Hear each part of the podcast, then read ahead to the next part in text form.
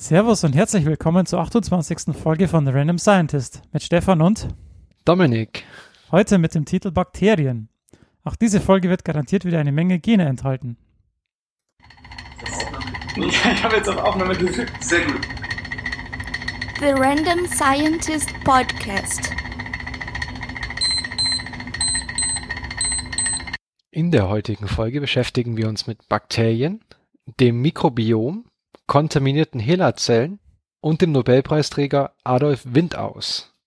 Yay, eine neue Folge von The Random Scientist.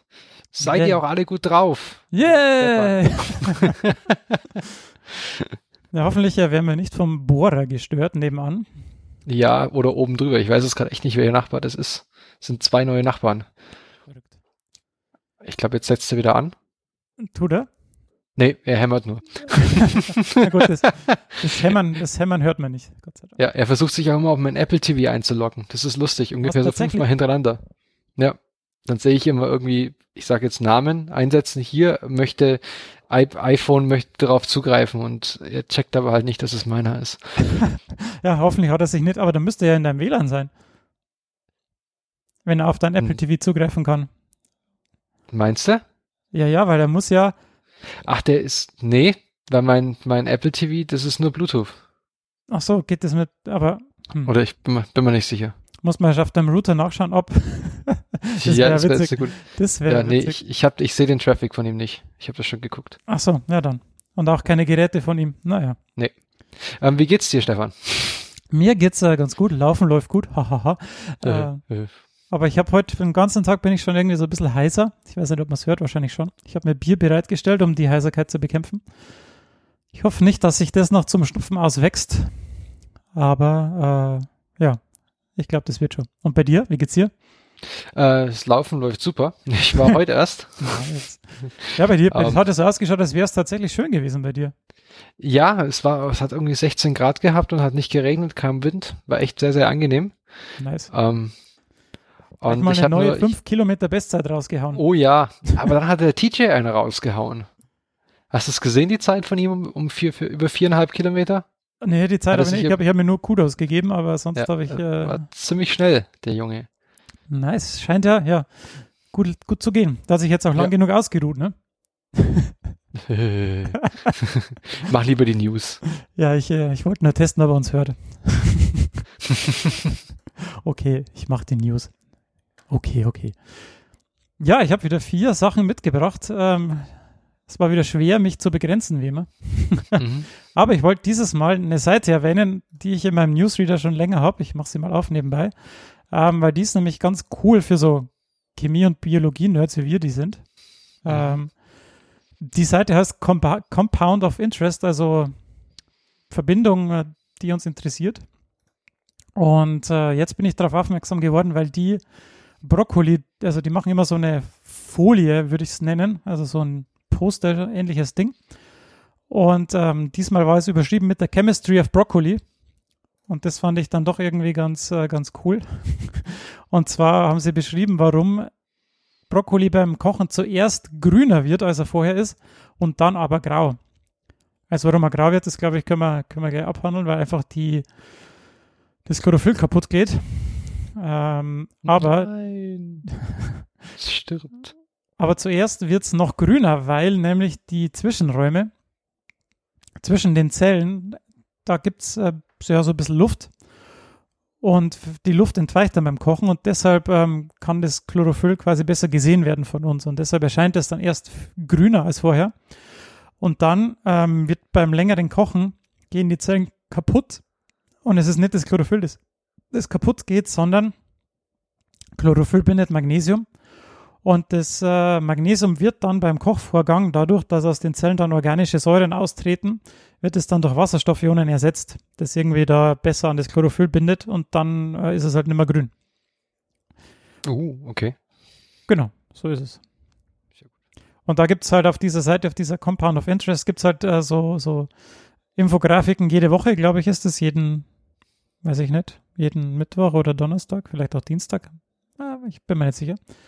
Auf jeden Fall ähm, ja, gab es da schon coole Dinge, die irgendwie ähm, Alcohol Chemistry, Analytical Chemistry, Atmosphere Chemistry und lauter so Dinge. Also da kann man sich mal durchklicken und ich finde es immer ganz informativ und auch unterhaltsam, was die da so ähm, zusammenbauen. Zum Beispiel heut, heuer im März war The Chemistry of Guinness und äh, The Chemistry of Wodka war dann im, im, im Juni letzten Jahres. Also das ist alles ganz, ganz interessant.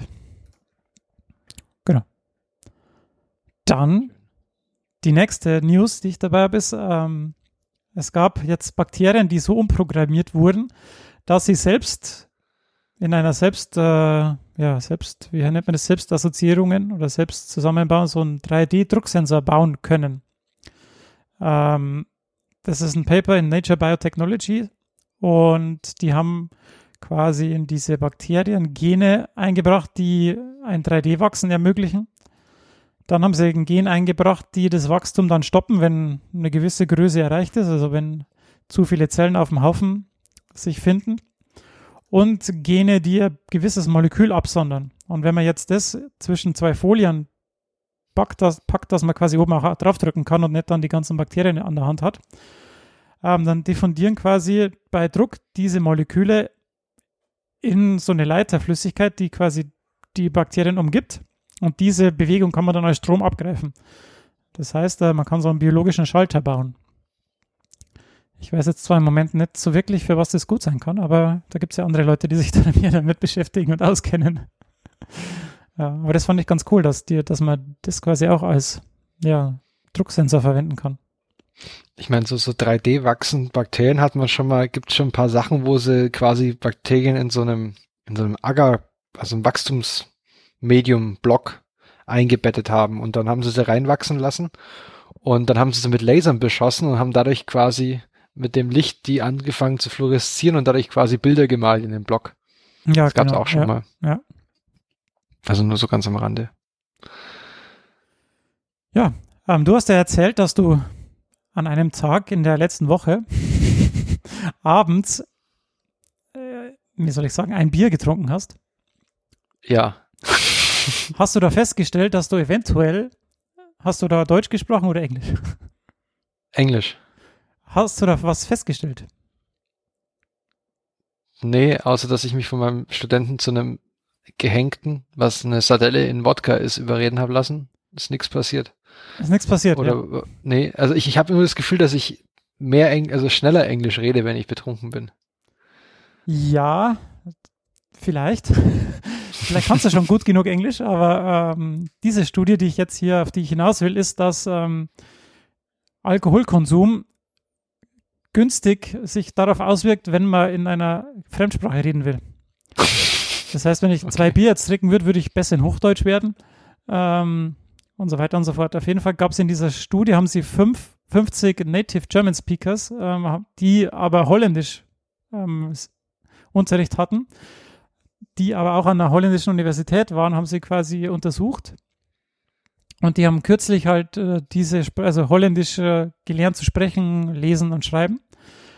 Und sie haben dann das Äquivalent von einem Pint Bier bekommen und das Gespräch wurde dann aufgezeichnet. Und dann wurde es quasi unbeteiligten Personen vorgespielt und äh, also vorher und nachher natürlich.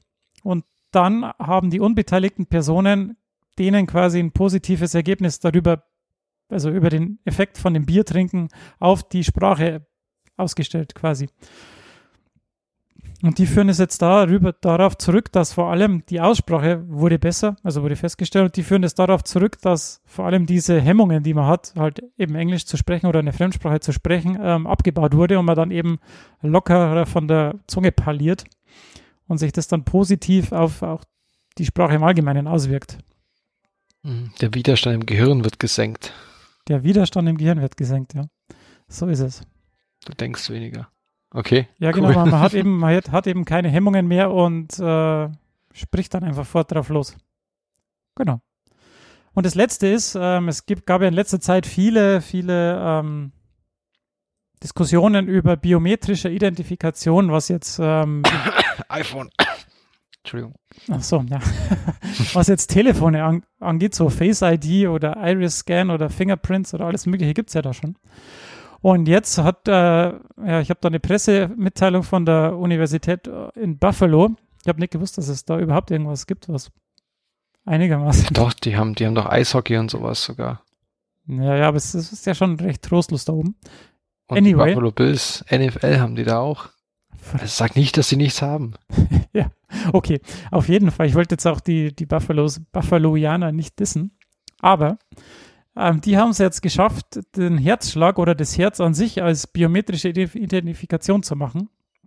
Und in der Pressemitteilung wird auf eine Präsentation verwiesen, die ist aber noch nicht online, weil die das erst in diesen Tagen jetzt auf einer Konferenz vorstellen. Und danach wird die Präsentation dann erst freigeschalten. Das heißt, man kann sich da mal hinbegeben, wenn man das rausbringe. Also wenn es veröffentlicht wird, dann ist die be bestimmt schon online. Und äh, es ist so, dass die also ein Echolot machen und quasi die Größe und die, die Schlagart des Herzens analysieren. Und wenn man das jetzt in ein Handy in der Zukunft einbauen würde, dann wäre das Handy quasi automatisch entsperrt, wenn es in der Umgebung von einem ist. Und das wäre auch schlecht kopierbar, denn man kann jetzt nicht einfach hergehen und irgendwie die Augen fotografieren und das würde dann schon reichen oder den Fingerabdruck fotografieren, den dann nachbauen, wie das der CCC ja schon gemacht hat und dann würde das schon reichen. Sondern ähm, ja, das Herz ist wirklich äh, so einmalig und auch nur aus naher Entfernung quasi nachweisbar oder messbar, dass es dann äh, ja einfach eine gute Möglichkeit ist, ähm, das für Privacy-Sachen herzunehmen. Genau. Und sie haben halt jetzt so ein Device gebaut, das halt noch relativ groß ist. Das muss natürlich noch miniaturisiert werden oder so. Aber eigentlich ist das ein ganz cooles Ding. Da kannst du eigentlich vor dem Computer sitzen und solange du da bist, ist er entsperrt und wenn du dann mal weg bist, dann lockt er sich automatisch. Ist quasi wie die Uhr. Nur halt. Ja, weil das auch so gut funktioniert. Ja, das müsste natürlich dann schon besser funktionieren. Ja. Cool. Sehr schön. Sehr, Genau, sehr ja, schön. das, äh, Wieder einen bunten Strauß. Ich mag diese, die, diese, diese Aussage. Einen bunten Strauß an Nachrichten. ja, Und, Genau. und interessanterweise wieder nichts re- regenerativen Energien oder, oder sowas. ja, ich reiß mich ein bisschen Oder- zusammen jetzt in letzter Zeit. Sehr brav. Sehr, sehr anständig. Ähm, du hattest das Thema Bakterien schon angesprochen, die da dreidimensional wachsen. Aber Man könnte einen Zusammenhang vermuten. man, man, man könnte im Zusammenhang zu unserem heutigen überhaupt overall ähm, Headline-Thema, unserem Thema Ste Zusammenhang äh, erstellen, ähm, weil das aktuelle Thema unserer Folge ist Bakterien und da hast du auch wieder was vorbereitet, eine kleine Grundlagen-Vorlesung. Ja, genau. nee. ähm, was ich noch sagen wollte ist, wir haben wieder äh, zu Fragen aufgerufen auf Twitter und die haben wir auch ein, versucht einzubauen in den in jetzt dieses Thema. Und ähm, ich hoffe, dass wir die alle, also wenn wenn ich also ich hoffe, wir haben alle äh, Leute erwähnt, die da äh, eine Frage gestellt haben. Wenn es aber nicht so ist, dann äh, verzeiht uns das bitte. Aber wir haben äh, alles versucht einzubauen. Genau, es geht um Bakterien. Und äh, die Bakterien wurden erstmals von Antonie van, van Leuwenhoek mit Hilfe eines selbstgebauten Mikroskops in Gewässern und im menschlichen Speichel beobachtet. Das war 1976, äh, 19, 1676 ähm, und das wurde dann in Berichten an die Royal Society of London beschrieben. Die Größe von Bakterien, wenn wir die jetzt mit den Viren vergleichen, die wir ja letztes Mal hatten, ähm, ist sehr unterschiedlich. Der Durchmesser liegt zwischen etwa 0,1 und 700 Mikrometer. Also man sieht schon, das ist äh, Faktor fast 1000, der da dazwischen liegt. Ähm, aber bei den meisten bekannten Arten beträgt der Durchmesser ungefähr 0, also die Größe ungefähr 0,6 bis 1 Mikrometer. Also da ist dann die, also die Extreme sind groß, aber die, die meisten bewegen sich dann doch irgendwo in der Mitte. Jetzt wärst du dran. Ja, ich habe bloß gerade drüber gedacht, weil es ist ein Faktor 7000 sogar, nicht nur ein Faktor 1000, der Unterschied von 0,1. bis Tatsächlich, 100. tatsächlich, ja. Ja, das hat mich jetzt ein bisschen, Ja, ja, es ähm, war, ja. es war nicht 1 und 700, sondern 0,1 und 700. Ja, du hast ja recht. genau. Ähm, aber ist ja kein Mathe-Podcast. Ähm, genau, Bakterien sind jetzt nicht nur unterschiedlich groß, sondern man kann die auch ähm, systematisieren. Also machen ja Biologen oft, ähm, dass sie quasi, oder eigentlich immer, dass sie Tiere in bestimmte Systematik pressen. Also der Löwe ist verwandt mit dem Tier, der Affe ist verwandt mit Mensch und dann, also diese ganzen Phylogenetik quasi, gibt es jetzt den phylogenetischen Baum, wo man quasi unterscheidet, der mich auch auf Wikipedia verlinkt, äh, Eukaryoten, Archeen und Prokaryoten. Die genaue Unterscheidung macht dann der, machst du dann in ein paar Minuten. Ähm, jetzt, wenn man die, sich mit der Namensgebung von Bakterien, also man, man kennt ja so ein paar Bakterien, Escherichia coli oder sowas oder Streptococcus, was auch immer, ähm, anguckt, hat man ja so den Eindruck, es folgt einer gewissen Systematik, ja. Ähm, und das Lustige ist, wie das, wie das vor sich geht. Ähm, also der Name eines Bakteriums erlangt nur Gültigkeit, wenn er in, im International Journal of Systematic and Evolutionary Microbiology publiziert und verifiziert wurde. Das sind die offiziellen Namen der Bakterien dann. Uh, es existiert auch eine offizielle Liste, eine kuratierte Liste, also die wird manuell kuratiert. Uh, ist quasi so wie Wispot der Bakterien. Um, ist dann List of Prokaryotic Names with Standing in Nomenclature. Also es wird kuratiert von einer Person und da stehen alle Namen von, von Prokaryoten drin, die zulässig sind. Und ähm, das Lustige ist, also ich erinnere mich da immer, meine Mikrobiologie vorlesen, gab es manche Bakterien, ich konnte sie bloß leider jetzt nicht mehr finden, das ist sau schade, aber da kannst du quasi drei verschiedene Namen beschreiben, das gleiche Bakterium, je nachdem, welche Systematik angelegt wurde. Und aber einer ist, und aber es kann auch sein, dass keiner von denen offiziell ist. Also es ist ein rechtes Chaos da, finde ich. Also den Eindruck hatte zum Beispiel ich. Ähm, das ganze Chaos ist dadurch vermutlich entstanden, dass man erst angefangen hat, die nach ihrem Aussehen und der Physiologie zu charakterisieren solche Bakterien. Ähm, nun nimmt man aber halt, äh, benutzt man äh, rRNA, also die ribosomale RNA wird sequenziert und noch ein paar andere Markergene von Bakterien und anhand dessen wird die Einteilung vorgenommen. Und das kann halt manche Bakterien vom einen Baum in den anderen rüberschieben. Und ähm, ja, was ich eigentlich sagen will, damit ist ein ziemlich weites Feld und man soll aufpassen, welche Namen man benutzt, weil es kann sein, dass man von, dass man meint, man redet von zwei unterschiedlichen Bakterien, aber meint das Gleiche. Ja gut, äh, die, die, die häufig benutzt werden, die sollten dann schon bekannt sein und irgendwie den gleichen Ja, das Namen. schon. Und äh, Aber, die werden ja oft auch nach den Entdeckern irgendwie benannt. Ne? mhm. Also irgendwie zuerst kommt die Ja, Art die- und dann irgendwie der, der Forscher, der es entdeckt hat. Reinhardi oder sowas. Ja, da gibt es noch mehrere, aber mir, fällt jetzt natürlich keins ein, ist ja klar. Nee, aber mit Reinhardi, ich glaube, es gibt irgendwas am Anfang mit Reinhardi am Ende. Kannst du dir vorstellen, dass das ein Reinhard irgendwie entdeckt hat. Ja, ja. Aber ich fand das nur lustig, weil wir hatten das eben in der Vorbereitung diskutiert, dass es unbedingt erwähnt werden müsste. Und dann habe ich versucht, das mir anzulesen und dann ist irgendwie so völliges Chaos da. Also es, es wird, es ist ein geordnetes Chaos, aber es ist relativ diffizil, weil du kannst halt jetzt, es ist nicht so einfach, die einzuteilen. Weil manche sind halt, es sind halt einfach zehn Bakterien, hast du vor dir, und sind alle rund. Ja, man, also Naja, optisch kann man die auch schlecht unterscheiden. Also wenn so ein, so ein Säugetier zu unterscheiden ist ja jetzt nicht so schwierig. Also man kann hinschauen und dann sieht man es.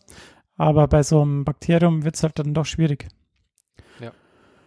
Genau, du hast an, angesprochen, es gibt Prokaryoten und Eukaryoten. Und die Bakterien gehören eben zu den Prokaryoten. Was ist jetzt der Unterschied zwischen Prokaryoten und Eukaryoten? Die Menschen sind Vielzeller und gehören zu den Reich, würde ich jetzt mal sagen, oder das kann man ja so sagen, ne? das sind Reiches der Eukaryoten. Und Bakterien sind Prokaryoten. Die Unterscheidung ist, dass die Prokaryoten keinen Zellkern haben und damit auch kein endoplasmatisches Retikulum. Ähm, und sie haben kleinere Ribosomen. Ähm, 70S versus 80S. Und äh, zu den Ribosomen hast du ja vorher auch gesagt, man nimmt eben die 16S rRNA, um die zu unterscheiden.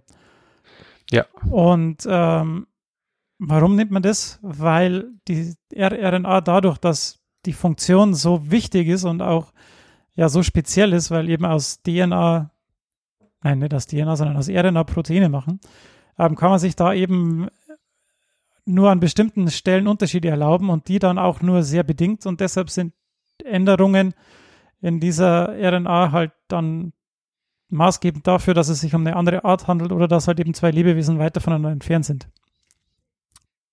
Oder? Genau, also nochmal noch mal deutlich zu machen, das ist die ribosomale RNA, um die es hier geht. Also die RNA, die wird nicht abgelesen, daraus wird kein Protein gemacht, die ist quasi Bestandteil des Ribosoms. Genau. Und dadurch, dass es natürlich eine fein geschmierte und abgestimmte Maschinerie ist für jedes Bakterium oder für jede, jedes Lebewesen, ist es da eben, sind da eben die Toleranzen sehr, sehr gering. Deswegen Mutationen auf denen, also die Gene sind sehr, sehr stabil, die hier drauf, die das kodieren. Bei den Ja. Prokaryoten gibt es jetzt noch, noch zwei unterschiedliche äh, Sachen. Und zwar gibt es die Archaea und die Bakteria, also die Bakterien und die Archaeen. Und ja, da, die sind eigentlich relativ ob, relativ ähnlich, morphologisch auch und sind auch beides Einzeller und die haben beide keinen Zellkern. Aber die Unterschiede hat man eben da auf Ebene der ribosomalen RNA gefunden und die lesen den Schluss eben dann zu, dass die Archaea und die Bakterien unterschiedliche Stämme des Lebens darstellen, weil da eben die Unterschiede auf dieser ribosomalen RNA-Ebene so groß sind. Genau. Es gibt jetzt bei den Bakterien verschiedene Formen und Arten, wie das äh, bei vielen, bei allen Lebewesen so der Fall ist. Und da gibt es in der Wikipedia, äh, Entschuldigung, dass ich auf die Wikipedia verweise, aber die haben äh, da so einen schönen Überblick, ähm, ja so ein schönes Bild, wie viele verschiedene Formen und wie viele verschiedene ja, Arten es einfach gibt. Wenn man sich das jetzt mal anschaut, der Link ist in den Show Notes, also jetzt mal draufklicken. Und zwar gibt es da die Kocken, und zwar Kocken sind eben rund, also kugelförmige ähm, Bakterien. Da gibt es dann Diplokokken, das sind dann doppelte, also zwei. Ähm, es gibt dann Diplokokken in einer Kap Kapsel und dann gibt es Staphylokokken, das sind eben Kokken, die dann so ein Dreieck bilden. Es gibt Tetraden, das sind eben vier Kokken aufeinander. Sarzinien sind dann so ein, ja, so ein Quadrat, ja, so ein Würfel eigentlich. Und dann gibt es Streptokokken, das sind dann eben Kokken, die so eine Linie bilden, so eine Perlenkette. Dann gibt es Bazillen, das sind ja so längliche Bakterien, die dann auch auf der Oberfläche so Härchen haben. Da gibt es dann auch wieder eben die Streptobacillus, das sind dann wieder die so kettenförmige Diplobacillus, das sind eben zwei. Dann gibt es äh, filamentöse, Spirochäten, also da gibt es wirklich alles Mögliche, was man sich so vorstellen kann. Ähm, genau. Ähm, kann man sich mal anschauen. Es ist wirklich äh, sehr, ähm, sehr cool, was da alles für Formen gibt. Genau, das Bakterien an sich ist eben so ja kugelförmig oder eben ja ein sphärisches Gebilde und alles, was dann da drin ist. Es gibt eben keinen Zellkern, es gibt dann so ein ringförmiges DNA-Molekül. Es gibt auch oft DNA-Moleküle, kleinere, das nennt dann Plasmid-DNA, die dann außerhalb des Hauptgenoms da rum, rumschwirrt. Und ähm, ein wichtiger Teil ist natürlich ähm, die Zellwand, also die Begrenzung zur Außenwelt. Und da gibt es jetzt eine große Unterscheidung, die eigentlich mehr so eine Beschreibung ist und hat eher weniger funktionell was zu tun. Auf jeden Fall ist es in der Gramfärbung. Es gibt Gram-negative und Gram-positive Bakterien. Und Gram-positiv heißt, dass die Bakterien mittels der Gramfärbung blau gefärbt werden können. Diese Bakterien, ja, also die, diese Gramschicht, die haben eben so eine, ja, es besteht aus Murein, also so eine Mureinhülle um die Bakterien. Und in diesen Zwischenräumen der Murinhülle sammelt sich eben die Lugolsche Lösung, die bei der Gramfärbung benutzt wird. Und das führt dann eben zu dieser blauen Färbung. Jetzt kann man sich natürlich vielleicht vorstellen, dass diese Bakterien dann stabiler sind, weil eben viel Hülle noch um die eigentliche Zellmembran rumdrum ist. Ähm, aber ansonsten hat es eigentlich keine, zumindest nicht mir bekannte ähm, Funktion. Dominik, weißt du da mehr? Nein, leider nicht. Nein. Ja, gut.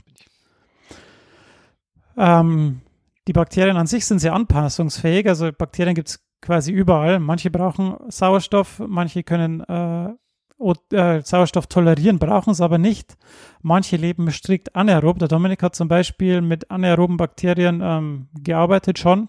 Ich nicht. Mhm. Wir waren nicht so der große Mikrobiologe.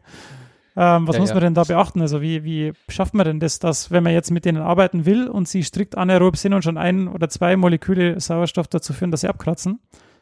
Ja, das war genauso bei meinen, ähm, bei den Clostridien, Acet, bei Clostridium acetobotulicum hieß das Bakterium, mit dem ich gearbeitet habe. Ich habe es, glaube ich, schon mal erwähnt hier in einem der früheren Podcasts. Und der toleriert halt wirklich nur ein oder zwei Moleküle Sauerstoff auf gewisses Volumen, weiß ich jetzt gerade nicht mehr, oder pro Zelle und dann ähm, geht der hops. Und was man dann macht, ist eben, man arbeitet halt anaerob. Das heißt, ähm, ich muss, also es fängt so bei Sachen an wie ähm, Wasser. Ich muss mein Wasser abkochen also das Wasser anaerob machen. Das heißt, ich koche das irgendwie zwei oder drei Stunden, ähm, dass quasi die Luft rausgeht. Dann ähm, muss ich das Ganze in spezi speziellen Flaschen abpacken, die dann halt ähm, luftdicht abgeschlossen sind. Die muss ich, die werden dann auch in so einer genannten, und das Ganze mache ich dann auch noch in einer Anaerobkammer. Also es ist wirklich so, das, in dem Fall war es eine äh, selbstgebaute Box quasi, so eine, so eine Druckschleuse, wo halt innen drin ähm, Stickstoff eingeleitet wurde, das und null, null, null Sauerstoff eben herrschte und ähm, Stickstoff brauchst du halt, dass du einen normalen Druck hast, weil sonst hast du irgendwie Probleme. Ähm, und dann greifst du mit so Handschuhen rein und machst dann alles über diese Handschuhe und füllst dann das Medium da drin um und ähm, inokulierst, also ähm, startest auch Kulturen und in, äh, induzierst auch irgendwelche Genmutationen und das Ganze damit und machst auch deine, nimmst deine Proben, nimmst dann teilweise auch Proben von diesen Bakterien und das ist, das ist relativ lustig, weil man halt alles durch dieses, durch diese Anaerobkammer schleusen muss. Ähm, ich muss mal gucken, ob ich ein Bild finde. Das könnte man dann auch noch in die Show Notes packen. Ich glaube, ich habe irgendwo ein Bild gemacht von so einer Anaerobkammer. Und das, das Lustige bei mir war eben, dass ich der Einzige war, der über 1,80 in dem Labor war. Alle anderen waren relativ klein. Und das führte dann dazu, dass diese Anaerobkammer auch relativ klein war und ich quasi immer so super breitbeinig dastehen musste und dann stundenlang in dieser Anaerobkammer mein Medium abgefüllt habe. und diese Handschuhe sind halt auch nicht unbedingt jetzt, also gefühlsecht. Es ist halt so riesen Kloben. Ja klar, du musst, das Ähm. muss ja ähm, gasdicht sein, ne? Genau, aber dann schraubt mal, verschraubt da mal mit mal eine Flasche. Ja, ja, klar. Das war lustig. Ähm, ja, und da habe ich Wachstumsversuche eben gemacht mit diesen Bakterien. Ah ja, schön. Ja. Weiter im Text. Ja, Manche von den Bakterien, die können auch Photosynthese machen. Ähm, das ist dann natürlich ganz cool, weil man da eben die Photosynthese-Gene dann irgendwie rausholen kann, beziehungsweise das dann natürlich auch ähm, optimieren kann, denn man kann Bakterien, da sie so eine geringe Generationszeit haben, auch gut für so genetische Experimente verwenden. Und es gibt dann auch Bakterien, die an extremen Orten leben können, sogenannte Extremophile. Das heißt, der, der, die kommen dann vor in diesen Black Smokers in der Tiefsee, wo es dann hoher Druck ist und auch heiß ist. Also die sind echt recht sehr anpassungsfähig. Wenn wir schon bei anpassungsfähig und beim Wachsen sind und bei den Wachstumsversuchen, die der Dominik gemacht hat, ähm, die Bakterien vermehren sich asexuell durch Teilung. Das heißt, es gibt keinen Bakteriensex. Also eigentlich schon, aber dazu komme ich später. das Bakterienwachstum in Kultur kann dann in verschiedene Phasen eingeteilt werden. Denn es gibt zuerst diese Anlaufphase, die sogenannte Lag-Phase. Das heißt, die Bakterien müssen sich erst an die Umgebung anpassen, also adaptieren, müssen erst mal gucken, was gibt's denn jetzt hier so zum Wachsen, was, was kann ich essen, ähm, wie, welche Gene brauche ich, ähm, ich muss die Gene erst aktivieren. Und da gibt's eben verschiedene Pathways, die dann eben zur Energiegewinnung oder als Kohlenstoffquelle oder wie auch immer, ähm, die dann aktiviert werden müssen oder können. Und ähm, das dauert halt eine Zeit. Wenn die Bakterien sich dann angepasst haben an das ähm, Medium oder an die Temperatur oder an die zur Verfügung stehenden Nährstoffe, dann findet es eben optimale Wachstumsbedingungen vor und dann bleibt die Teilungsrate in dieser exponentiellen Wachstumsphase, die Logphase, ähm, konstant. Bei E. coli zum Beispiel, die teilen sich alle 20 Minuten. Das heißt, nach 18 Teilungen, nach 6 Stunden, ha haben wir schon 262.144 Zellen. Das heißt, man kommt relativ schnell auf relativ viele Zellen. Das heißt, wenn man die über Nacht wachsen lässt, ähm, das ist äh, im, im Normalfall so 12 bis 18 Stunden, dann hat man da schon einige. wenn Was man Zucker zusetzt. Bitte? Ja, wenn man Zucker ins Medium zusetzt. Ja, ja, ich meine, wenn, wenn die Nährstoffe halt da sind.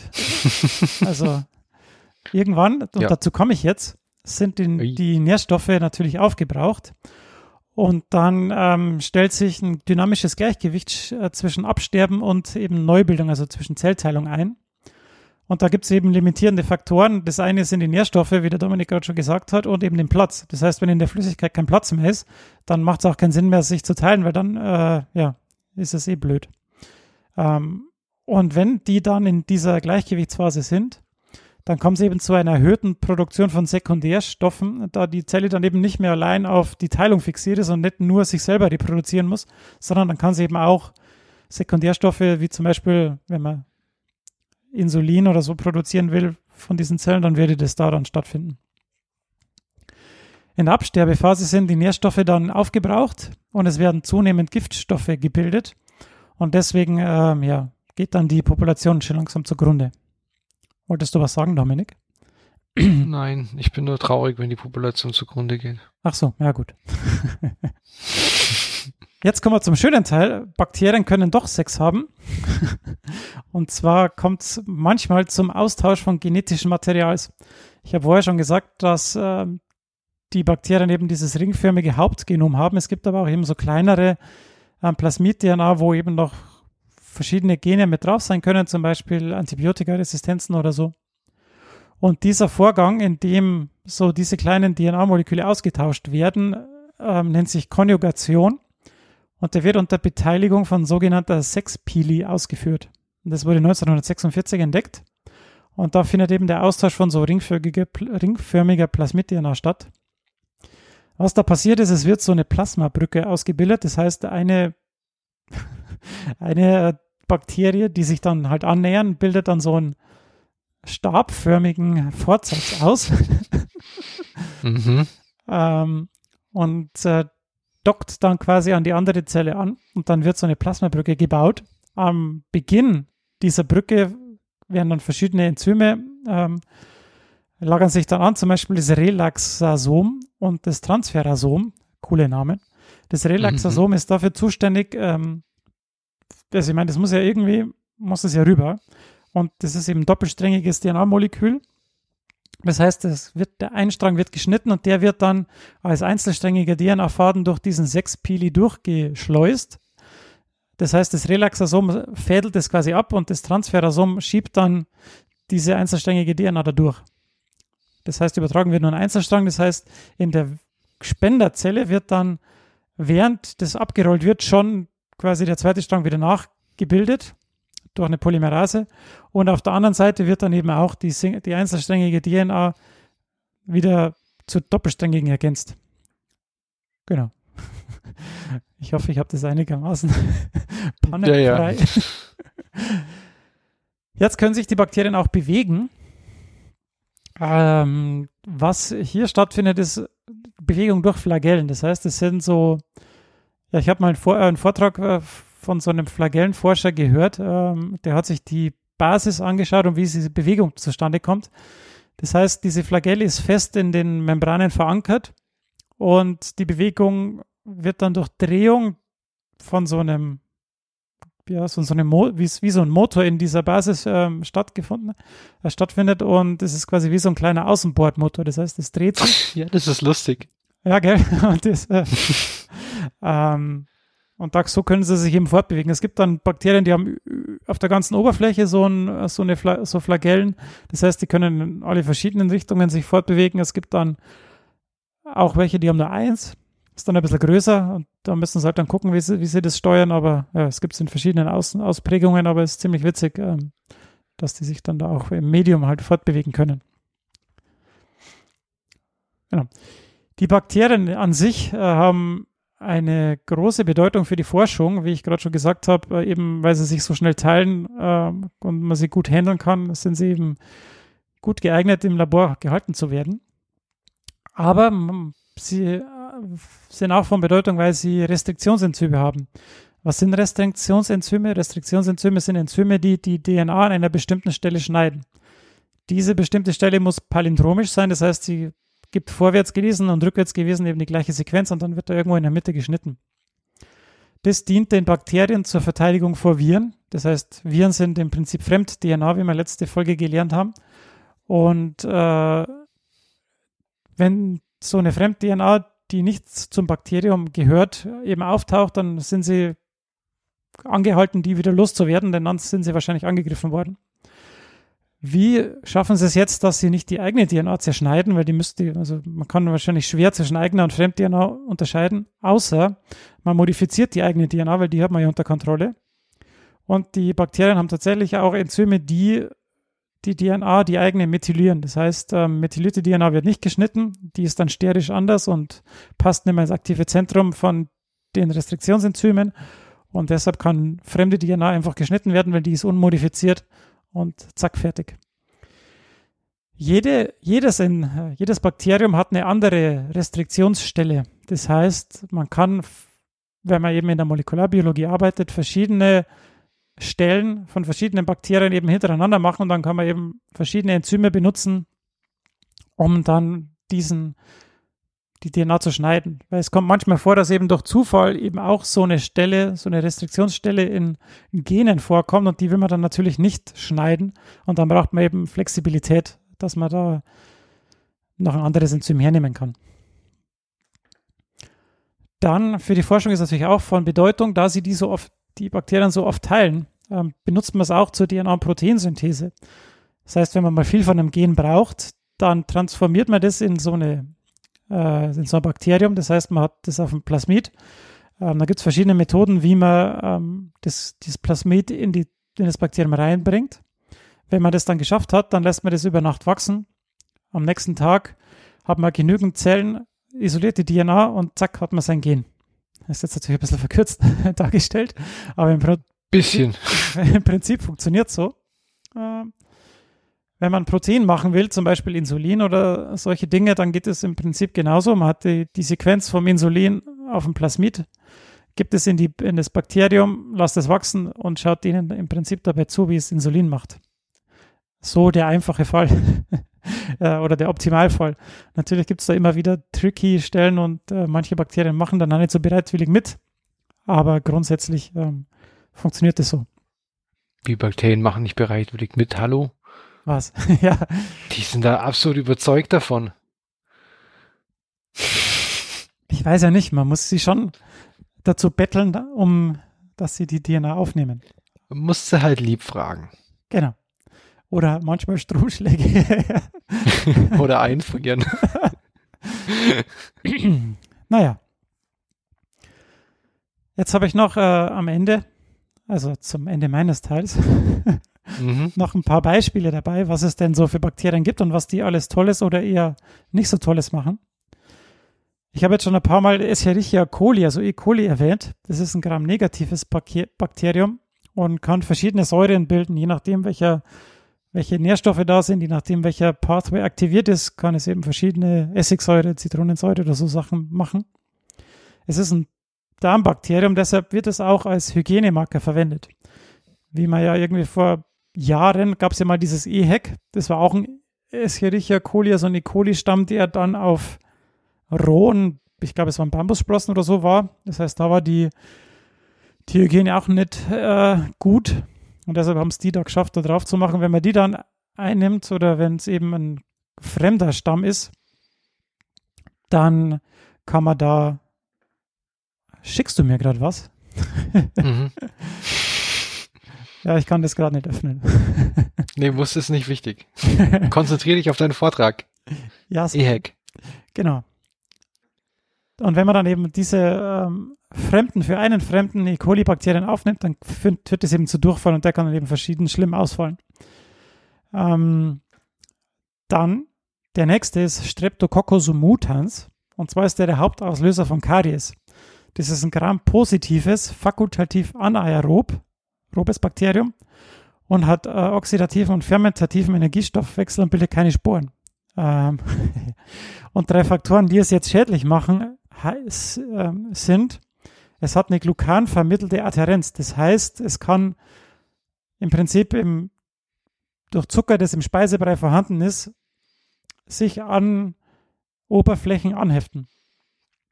Das heißt, es bildet dann so ja eben Glucanverbände und kann sich dann eben an die Zähne anheften. Das heißt, es bildet dann so einen Biofilm über die Zähne und ist dann eben lokal verortet. Deshalb immer schön Zähne putzen. Und es kann im Zuge des fermentativen Energiestoffwechsels Kohlenhydrate zur Milchsäure machen. Das heißt, man hat dann eben einen Abfall des pH-Wertes und das schädigt die Zähne.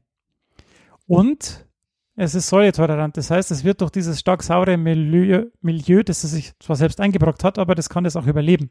Andere Bakterien können das nicht, Bakterien können das nicht so gut. Und diese drei Faktoren führen eben dann dazu, dass es Karies gibt am Ende. Weil der Zahn kaputt geht, dann greifen die Bakterien weiter an, es wird weiter sauer und so weiter und so weiter und der Zahn geht kaputt. Deshalb immer schön Zähne putzen. Mhm. Dann der nächste ist Streptococcus pyogenes. Das heißt, vorne ist immer diese, die Art und dann später noch die nähere Bezeichnung. Das ist der Erreger der, des Scharlach oder der, der, die das Scharlach. Ähm, das ist ein gram-positives Bakterium und Streptococcus, sagt der Name schon, es bildet eben so Ketten aus. Ne? So ein Kokos, ein kugelförmiges Bakterium und bildet die, diese Ketten aus. Es hat verschiedene fancy Sachen, die es noch macht, ähm, aber es wächst anaerob, äh, ist aber aerotolerant. Das heißt, die Bakterien wachsen auch in Anwesenheit von Lust, Lust, Luftsauerstoff. Lust, Lustsauerstoff. Benötigen aber keinen Sauerstoff für den Stoffwechsel. Das heißt, die gären so vor sich hin. Und die, die Größe ist eben im Schnitt zwischen 0,6 und 1 Mikrometer. Dann wäre wir schlimmer in der Krankheit. Äh, Yersinia pestis, wie der Name schon sagt, das ist der ähm, Auslöser der Pest. Das ist ein, Der schwarze Tod. Genau, ein gramnegatives Bake- Bakterium, das hat aber keine, also unbegeißelt, keine Geißel. Es hat keine äh, äh, Sporen und ist ein Stäbchenbakterium. Dann gibt es noch Clostridien. Da gibt es verschiedene Sorten davon. Die sind grampositiv, sind anaerob, obligat. Das heißt, äh, sie können keinen Sauerstoff vertragen. Bildet Sporen. Und da gibt es Mhm. jetzt die Clostridien, also Botulinum und Tetani. Und Botulinum, das ist eben der, ja, die machen Botox, das Botulinumtoxin. Und Tetani macht den Wundstarkrampf. Das heißt, ähm, ja, das sind sehr giftige Bakterien. Man muss eben dann aufpassen, wenn man sich Botox spritzt, dass man ähm, nicht irgendwie zu sehr, zu stark ähm, in die Haut einsticht, weil dann ja, kann es eben auch zur Vergiftung kommen.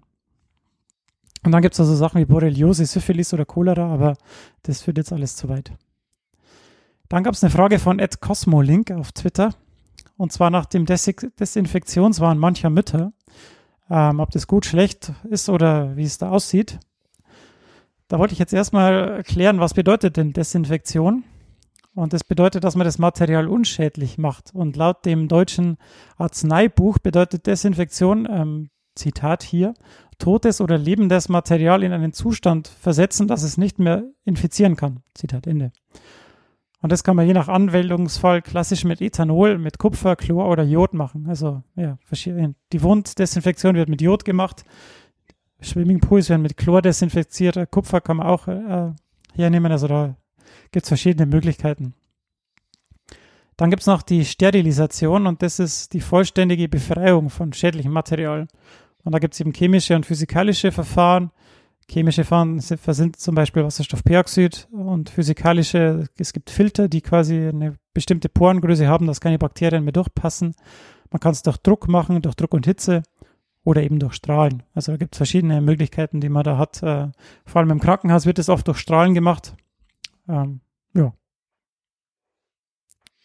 Genau, und jetzt war die Frage, ob die, diese, was denn diese Desinfektionswahn von Muttern macht, also die quasi, ähm, die Kinder, sobald was auf den Boden gefallen ist, dürfen sie es nicht mehr essen, auch wenn es zu Hause ist, die ständig mit dem Desinfektionsspray in der Gegend rumrennen und alles hier klinisch sauber machen.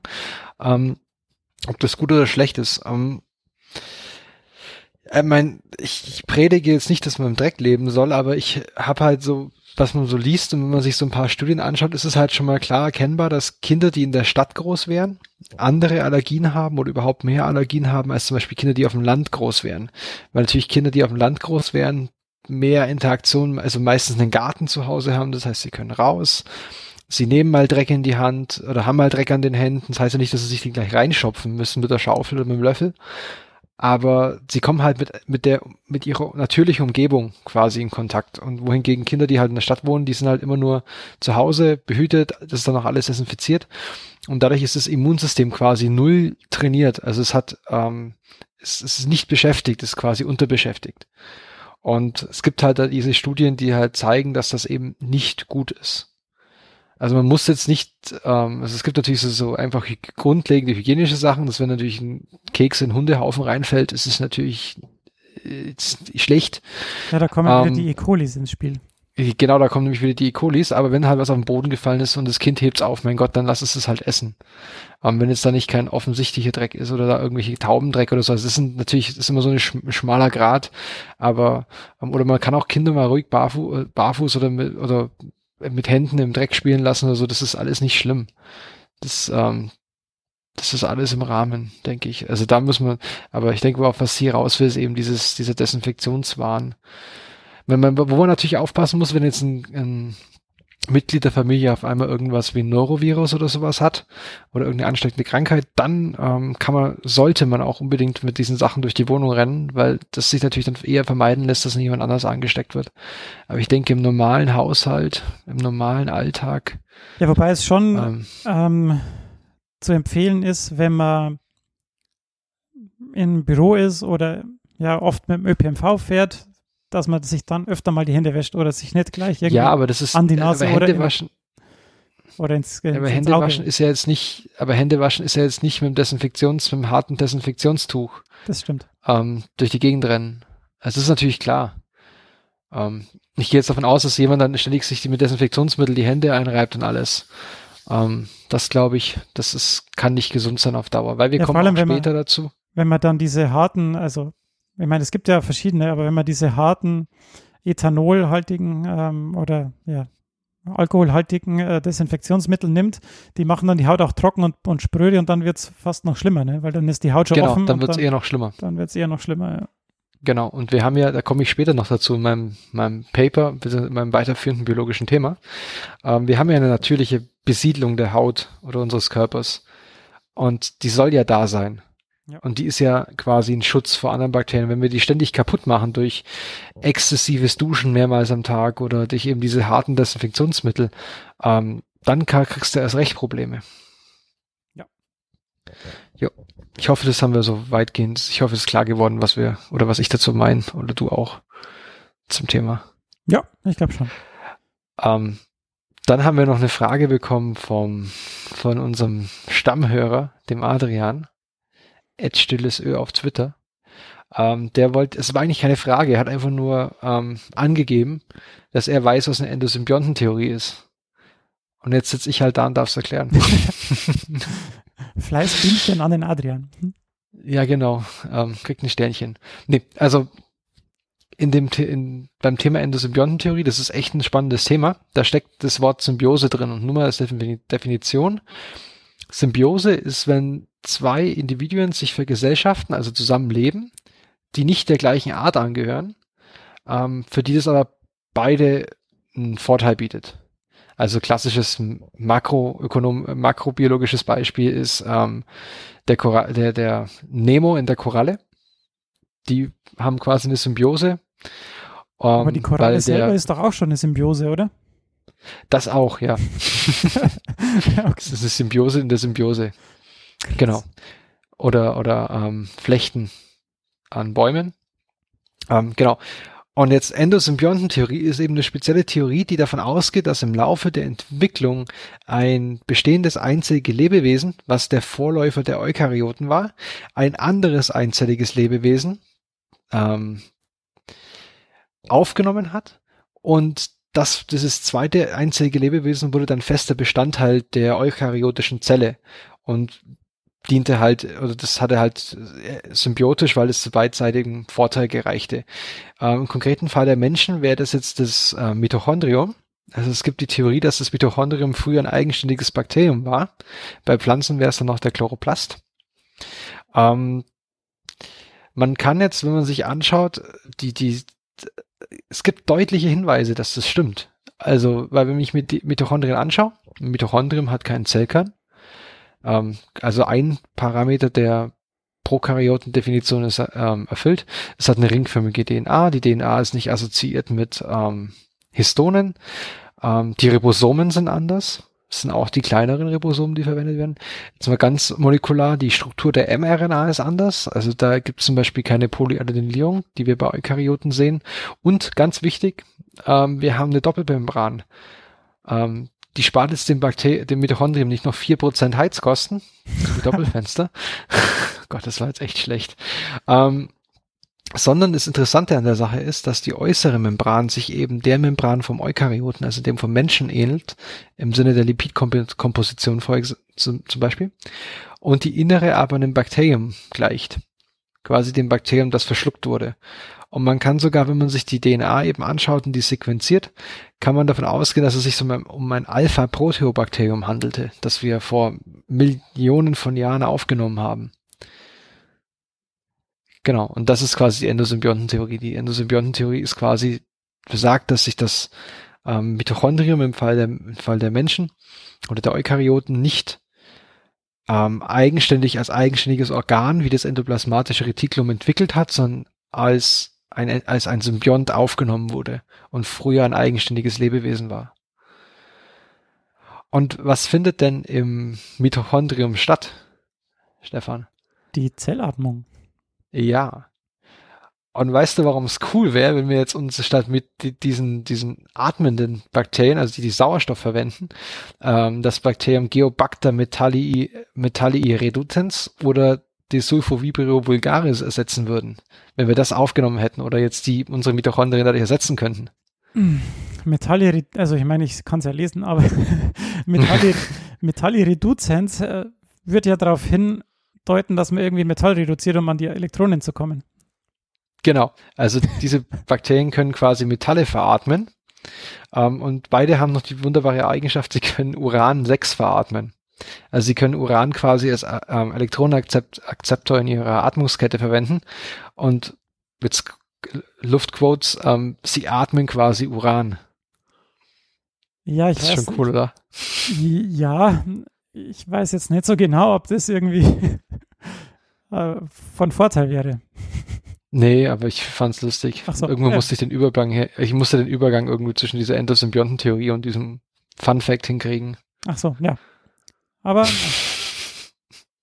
Aber was, was ich noch ein Statement machen wollte, ist, dass eben Bakterien eine unglaubliche Vielzahl an, an biochemischen ähm, Eigenschaften besitzen. Also es ist echt unglaublich, was die alles können. Also im Prinzip, du kannst an jedem Ort der Welt gehen und du findest an jedem noch so komischen Platz, findest du Bakterien, die da leben und mit den Umgebungstemperaturen und Bedingungen umgehen können. ja, Das die, ist wahrscheinlich, die wahrscheinlich noch nicht beschrieben sind.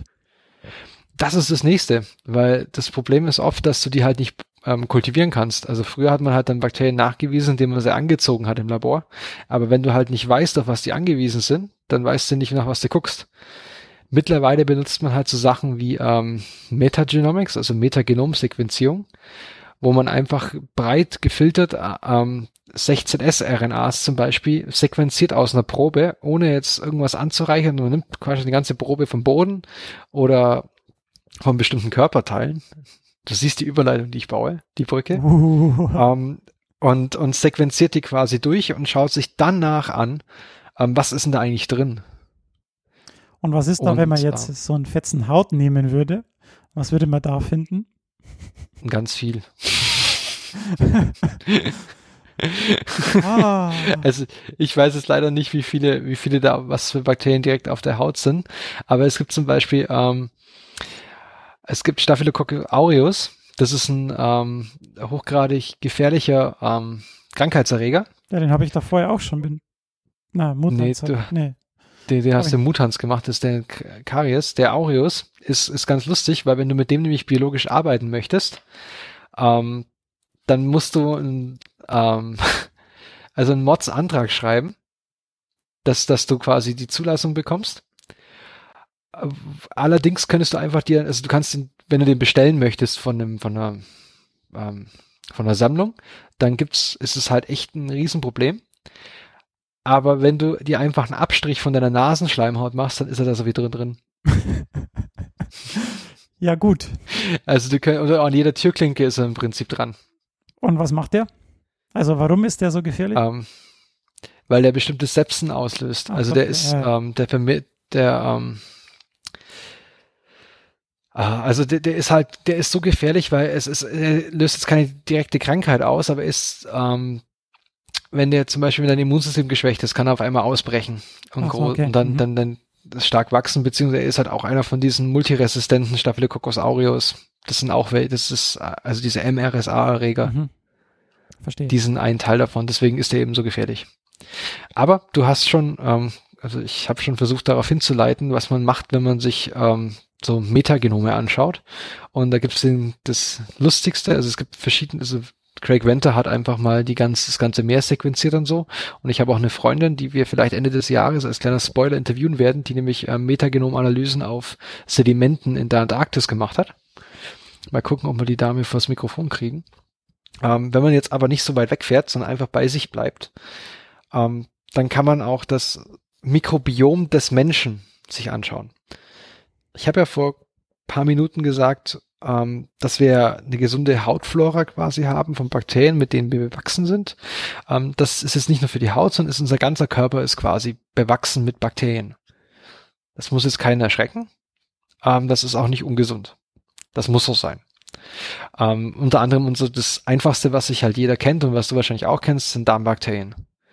die war also E. coli, Darmbakterien, aber grundsätzlich da wohnen noch viel mehr drin. Aber so das die Darmflora, das kennt man ja, wenn man jetzt mal, ich weiß nicht, hast du schon mal längere Zeit Antibiotika nehmen müssen, Antibiotikum nehmen müssen? Gott sei Dank nicht. Also zumindest nicht. Ja, leider nimmst, wirst, da wirst du nämlich merken, wenn du nämlich so richtige Hämmer nimmst, so breit, ähm, Breitbandantibiotika, ähm, dass du dann relativ Verdauungsschwierigkeiten bekommst. Und das zeigt eigentlich nur, dass diese Bakterien auch also quasi überall in unserem Körper sind und auch den Darm eben bewohnen. Und dann gibt's halt auch dieses ganze Actimel und was es da alles gibt, was irgendwie angeblich äh, Wirkung hat oder nicht. Ähm, aber es, wo kommen die Bakterien also her? Also wie werden wir besiedelt? Ähm, das ist ganz interessant, weil wir werden, sind im Mutterleib sind wir steril. Da sind wir quasi abgeschirmt von der Außenwelt und bei der Geburt erfolgt die Besiedlung. Und da gibt's auch Hinweise darüber, dass es einen Unterschied gibt zwischen Kindern, die ja natürlicherweise auf die, natürlich auf die Welt kommen oder ähm, die durch Kaiserschnitt auf die Welt kommen. Mhm. Und wir haben ungefähr nach zwei Jahren ist das Mikrobiom, das nicht nur Bakterien beinhaltet, sondern auch Viren und Pilze, ist voll ausgebildet. Und dann ähm, haben wir, sind wir quasi vollends bewachsen. Es gibt jetzt von diesen Bewohnern gibt es ungefähr drei, man kann es grob drei Arten unterscheiden. Also es gibt halt so Bakterien, die sind so, ich nenne sie mal stille Passagiere. Die sind da, nehmen Platz weg für andere, aber tun uns nicht, helfen nicht wirklich, sind halt einfach da. Die werden quasi von uns rumtransportiert. Das vergleichen kann man so ungefähr so vergleichen, wie meine, meine Oma hat immer ihre Beete, wenn die in irgendeinen Krautgarten oder irgendwas sowas hatte, hat die die Beete vollgestopft mit, mit Blumen, weil sie gemeint hat, wo eine Pflanze ist, wächst kein Unkraut. Also Ma macht Sinn, ne? Eine Pflanze wächst, wächst, ja, genau, wächst kein Unkraut. Genauso muss man sich da auch vorstellen.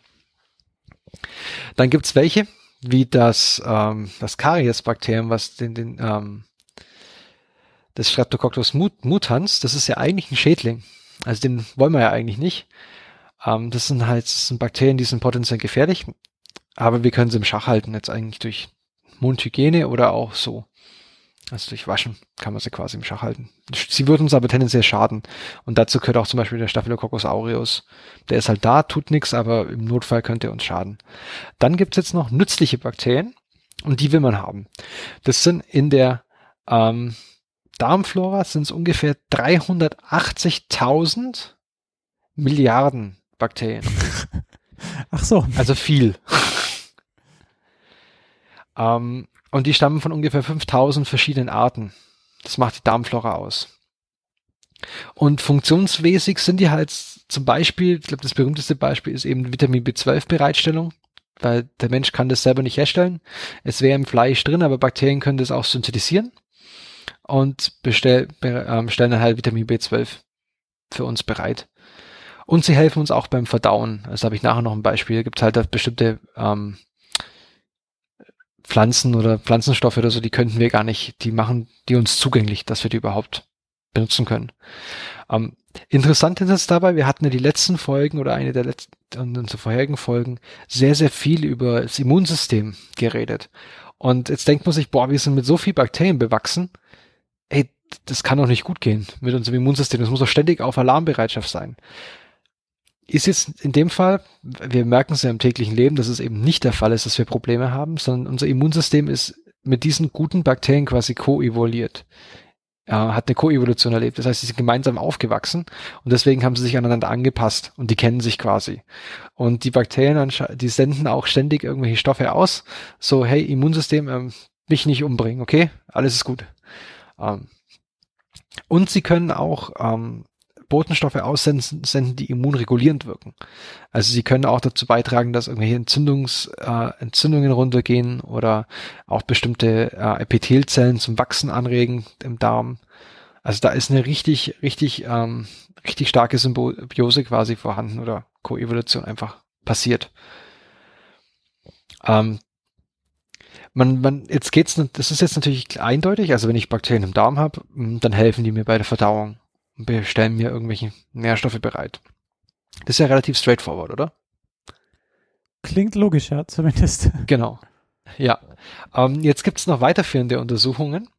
Und ähm, man hat jetzt fest, man, wenn man weiß, dass 90 Prozent des Serotonins aus dem Darm kommt und das natürlich ein sehr wichtiges Hormon für den Körper ist, ähm, dann könnte man sich ja überlegen, dass der Darm quasi potenziell mit dem Gehirn kommunizieren kann. Und wenn wir wissen, dass die Bakterien mit dem Darm kommunizieren können und mit dem Immunsystem, dann könnte man sich überlegen, dass die Bakterien über den Darm mit dem Gehirn kommunizieren. Und da gibt es interessante Untersuchungen dazu, dass zum Beispiel Mäuse, die ähm, normalerweise gut drauf waren, so eine Happy Maus, die hat das Mikrobiom von so einer Emo-Maus bekommen, von so Depressiven, und die wurde danach auch depressiv. Oder hat zumindest Anzeichen ähm, gezeigt. Ähm, dann ist auch ganz lustig, ähm, man hat an Drosophila-Experimenten festgestellt, dass je nach Mikrobiom die Fliegen anderes Fressen bevorzugen. Mhm, mhm. Ähm, und das würde jetzt im Umkehrschluss heißen, dass, also ich bin jetzt so dick, weil meine Mama so dick war und ich deswegen ihre ganzen Bakterien bekommen habe und dann habe ich ja eigentlich gar keine Chance mehr. Also ich bin ja gedu ich bin ja doomed. Quasi. Meine Mama war dick, ich bin dick und habe die gleichen Bakterien von ihr, deswegen ist es so. Die berühmten schweren Knochen. Ähm, ist es nicht so. Es ist, es ist keine Entschuldigung, weil das Mikrobiom ist durchaus dynamisch. Ich habe vorhin schon erwähnt, du kannst es natürlich, wenn du exzessiv äh, den Antibiotika und der Pharmaindustrie verrünnst, kannst du es natürlich schön ähm, das alles über den Jordan schieben. Aber du kannst auch ähm, über deine Ernährung, dein Darm, deine Darmflora steuern. Weil verschiedene Bakterien bevorzugen verschiedene Nahrung. Also du kannst zum Beispiel Bakterien haben, die bevorzugt Fette ver verstoffwechseln können, zum Beispiel Pommes und Fastfood, Junkfood in general. Oder du kannst ähm, Bakterien haben, die besonders gut mit irgendwelchen ähm, Ballaststoffen umgehen können oder in Salaten mit diesen Pflanzenstoffen. Und dadurch kannst du natürlich über die dauerhafte Ernährungsumstellung kannst du deine Darmflora daran anpassen. Und das heißt, wenn du natürlich diese Salat, Salatbakterien, wie ich sie mal nenne, züchtest, dann verlangen die im Endeffekt auch wieder mehr Salat, weil die ja darauf leben. Das heißt, du kannst dich selber austricksen. Das heißt, wenn du lang Ge genug durchhältst, dann würdest du auch da bleiben und du hättest gar keinen Bock mehr auf Pommes, Burger ja, ist, wenn man jetzt mal die ganze Werbung auseinander ja, ja, und, und, auslässt. Und, und, Gelüste, aber also im, ja. in einer idealisierten Welt, also. Genau. Um, ähm, das, also, aber man merkt es ja auch manchmal, dass, also ich, ich merke es halt, wenn ich mal oft beim und lange und oft zu McDonalds gegangen bin, habe ich so, habe ich ständig Bock darauf. Mhm. Aber wenn ich es mal eine Zeit lang geschafft habe, da nicht hinzugehen, dann auf einmal nicht mehr. Ja, das stimmt. Ich war jetzt schon ein halbes Jahr nimmer und dann denkst du so, ja, pff, Genau, fehlt dir nichts. Bräucht's gar nicht. Um, aber also das ist quasi, du hast einen Selektionsdruck auf die Bakterien durch deine Ernährung. Mhm. Um, genau, kann man sich, um, das ganz, fand ich, fand ich super lustig. ja, und dann und man nicht, weil wenn man weiß, dass man das so, also wenn man weiß, was man tun muss, um es zu beeinflussen, dann kann man es ja zu genau. seinem Vorteil nutzen. Genau, und dann, dann, das ist, es ist auch, also mir geht's manchmal so, wenn ich so eine Ernährungsumstellung mache, dann fällt es mir am Anfang schwer und irgendwann geht's von alleine. Mhm. Ähm, kann natürlich auch mit Gewohnheiten allen zusammenhängen. Also das ist, das finde ich, fand ich ganz interessant. Und es existieren aber auch Links oder Verbindungen zu anderen Krankheiten, also Autismus oder Schizophrenie und Krebs. Und ähm, auch noch eine Anekdote, dass Parkinson beginnt meistens mit Darmproblemen. Also, aber das ist wahrscheinlich eher, äh, wir zwingen vielleicht eine Verbindung, also ich weiß es nicht. Also es, es ist, nur, es ist nur so berichtet. Ähm, und als Therapieansatz habe ich schon mal in der, in der Random Scientist Nummer 18 habe ich schon mal die Stuhltransplantation erwähnt. Und da habe ich das Paper hier auch nochmal in die Shownotes, das ich damals ähm, verlinkt hatte oder be bearbeitet hatte. Ähm, genau. Die Informationen, die ich hier habe, die sind eigentlich auch ganz schön, habe ich dann festgestellt, ganz schön zusammengefasst in einem YouTube-Video, das ich euch auch verlinke von einer ähm, YouTube-Kanal, der nennt sich Kurz gesagt. Ist quasi in der Nutshell, ist ein englischer YouTube-Kanal und die machen das immer sehr, sehr schön mit, mit so Sachen auch in der Physik, ähm, mit netten Animationen und so. Genau. Ähm, jetzt nehme ich mir die Freiheit und das war jetzt ja quasi noch zum biologischen Grundlagenthema. Jetzt bin ich aber so frei und leite quasi gleich direkt instantaneously in mein Paper über. Es sei dir ge gegönnt. oh, danke. Um, ähm, das Paper hat den Titel Strains, Functions and Dynamics in the Expanded Human Microbiome Project. Um, ähm, das Paper ist vor ein paar Wochen in Nature erschienen ähm, von Jason Lloyd Price und unter dem Supervisor Curtis Huttenhauer. Die sind Biostatistiker am, am MIT und sind auch noch dem Broad Institute zugeordnet in Cambridge. Und was die gemacht haben, die haben quasi, also man weiß, dass das Mikrobiom existiert, das menschliche. Nicht nur im Darm, auf dem ganzen Körper. Man weiß noch nicht, was, was ist es, was, was Also aus was besteht's? Deswegen haben sie jetzt sich mal sechs Orte für die Probenentnahme benommen und haben auch noch eine Zeitreihe gemacht, aber da komme ich gleich später noch drauf. Haben 300 gesunde Individuen genommen, haben zum Beispiel Proben genommen von der Nasenspitze, der Wangenschleimhaut, vom Zahnbelag, wenn sie da wohl gefunden haben, ähm, dem Zungenrücken, äh, Daumenhalt und ähm, dem vorderen Scheidengewölbe und haben da 2000 Metagenome quasi erzeugt und ähm, genau, also Metagenom, wir sequenzieren einfach mal drauf los und gucken, was drin ist. Ähm, aus der Zahl 2000 Metagenome wird auch klar, warum das ein Biostatistiker gemacht hat. Ähm, Fun Fact in between, ähm, das ganze Projekt kann man auf ähm, AWS runterladen, also bei Amazon, und hat 5 Terabyte Datenvolumen. Kann man mal machen. Ähm, ja, genau, wenn man sonst nichts zu tun hat. Ähm, die Ergebnisse waren jetzt recht interessant, weil sie haben sich einmal die Diversität der Bakterien ähm, über die verschiedenen Sammelstellen angeguckt ähm, und haben festgestellt, dass eben, weil sie auch eine Zeitreihe gemacht haben, dass die zeitliche Variation über die ganzen Stellen gemittelt geringer war als die Variation zwischen Individuen. Also wir haben quasi so einen leicht individuellen Fingerprint. Ähm, man hat interessanterweise, also das fanden sie auch sehr interessant, festgestellt, dass die gleiche Bakterienart, also jetzt sagen wir Streptococcus mutans, ich sage jetzt irgendwas, weil ich den Namen kann, der mir gerade einfällt, ähm, der kommt an mehreren Stellen im Körper vor, aber davon dann Unterklassen. Also es ist quasi so wie ähm, die Schwaben in dem Dorf und die Schwaben aus dem anderen Dorf. Sind immer noch Schwaben, aber man kann sie gleich durch, deutlich unterscheiden. Ähm, dass, dass sich dass in bestimmten Nischen bestimmte Unterstämme quasi diese Bakterien ähm, heimisch gefühlt haben. Andererseits war es aber auch so, dass die, äh, dass unterschiedlichen Subklassen der gleichen Art auch spezifisch für bestimmte Individuen waren. Und es gab, weil sie haben ja 300 ähm, Patienten sich angeschaut, oder nicht Patienten, sondern gesunde Menschen angeschaut, es gab jetzt interessanterweise keine geografische Korrelation. Also du konntest, hättest da, kannst du argumentieren, ähm, dass dann bestimmte aus, und wir kommen aus unterschiedlichen Ecken, also haben vielleicht auch unterschiedliche Bakterien. Nee, das war nicht der Fall. Vielleicht war aber auch nur auf bakterieller Skala, vielleicht ist, war die Distanz ähm, auch nur zu gering. Gab es da Untersuchungen zwischen Eltern und Kinder? Also ob das gleich ist oder ob es da auch schon, wahrscheinlich müsste das ja dann. Das, das, das weiß ich nicht, das glaube ich nicht. Okay. Ähm, also glaubst du nicht, dass es gibt oder dass sie es untersucht haben? Ich, ja, also ich habe es nicht gesehen im Paper, okay. dass sie das mhm. sich angeschaut haben. Aber ich glaube, dass sowas natürlich ähm, auf jeden Fall also auf jeden Fall mal untersucht wurde. Weil sonst, ich hatte ja vorher die Aussage, dass quasi die, das Kind von der Mutter besiedelt wird. Ähm, das ergibt sich ja, das muss ja irgendwo herkommen. Aber ja. ich habe jetzt keinen konkreten Beweis gefunden. Mhm. Oder habe danach gesucht. Ähm, man hat jetzt natürlich dadurch, dass sie natürlich verbesserte Methoden genommen haben und alles neuer und besser und schöner, äh, haben sie noch ein paar, haben glaube ich noch 50 Spezies entdeckt, die vorher noch unbekannt waren. Darunter waren auch verschiedene Phagen, die sich eben mit Bakterien assoziieren und okay. dafür den Gentransfer zuständig sind, teilweise auch. Also Viren quasi. Genau, die Viren der Bakterien. Ähm, und man konnte schön korrelieren, dass bestimmte Bakterien eben ganz bestimmt, ähm, ganz häufig mit bestimmten anderen Bakterien zusammen vorkommen. Ah, okay. Also so, genau, der, das, das Streptococcus Stefan Dillinger war sehr oft mit dem Vibrio Dominicus zusammen. No. Oh. ähm, genau. Und dann kamen die Fragen ähm, Barbara und Edina. Ähm, ähm, und eben manche Bakterien können halt eben gut miteinander. Dann gab es noch, äh, haben sie sich noch angeschaut, welche Stoffwechselwege denn man quasi mit diesen Bakterien besonders stark in Verbindung bringt. Also welche Bakterien bestimmte Stoffwechsel oder biochemische Eigenschaften haben und haben das versucht zu korrelieren.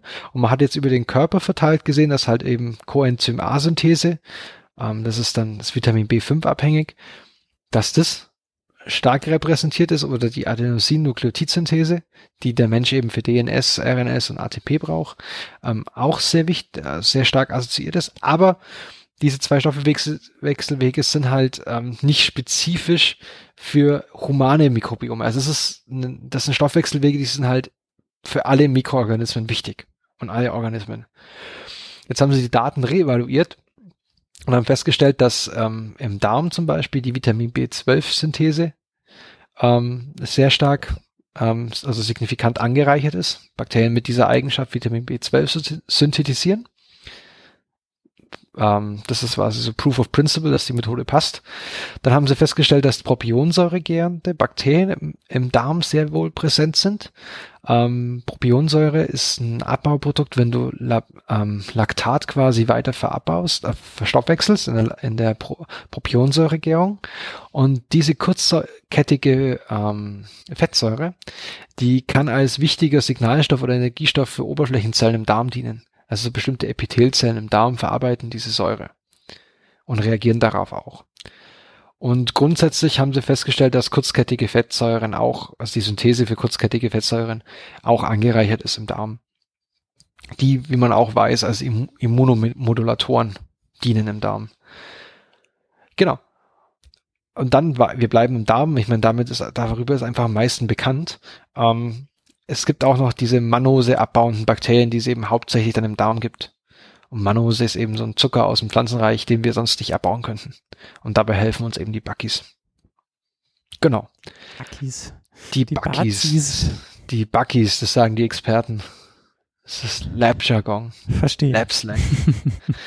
ähm, genau. Dann haben wir hier gesagt, sie haben sich die Zeitreihe, eine Zeitreihe angeschaut, also sie haben mehrere Proben genommen von diesem, von diesen Individuen und dabei haben sie eben festgestellt, ähm, dass es Hinweise auf Stabilität bzw. Individualität gibt.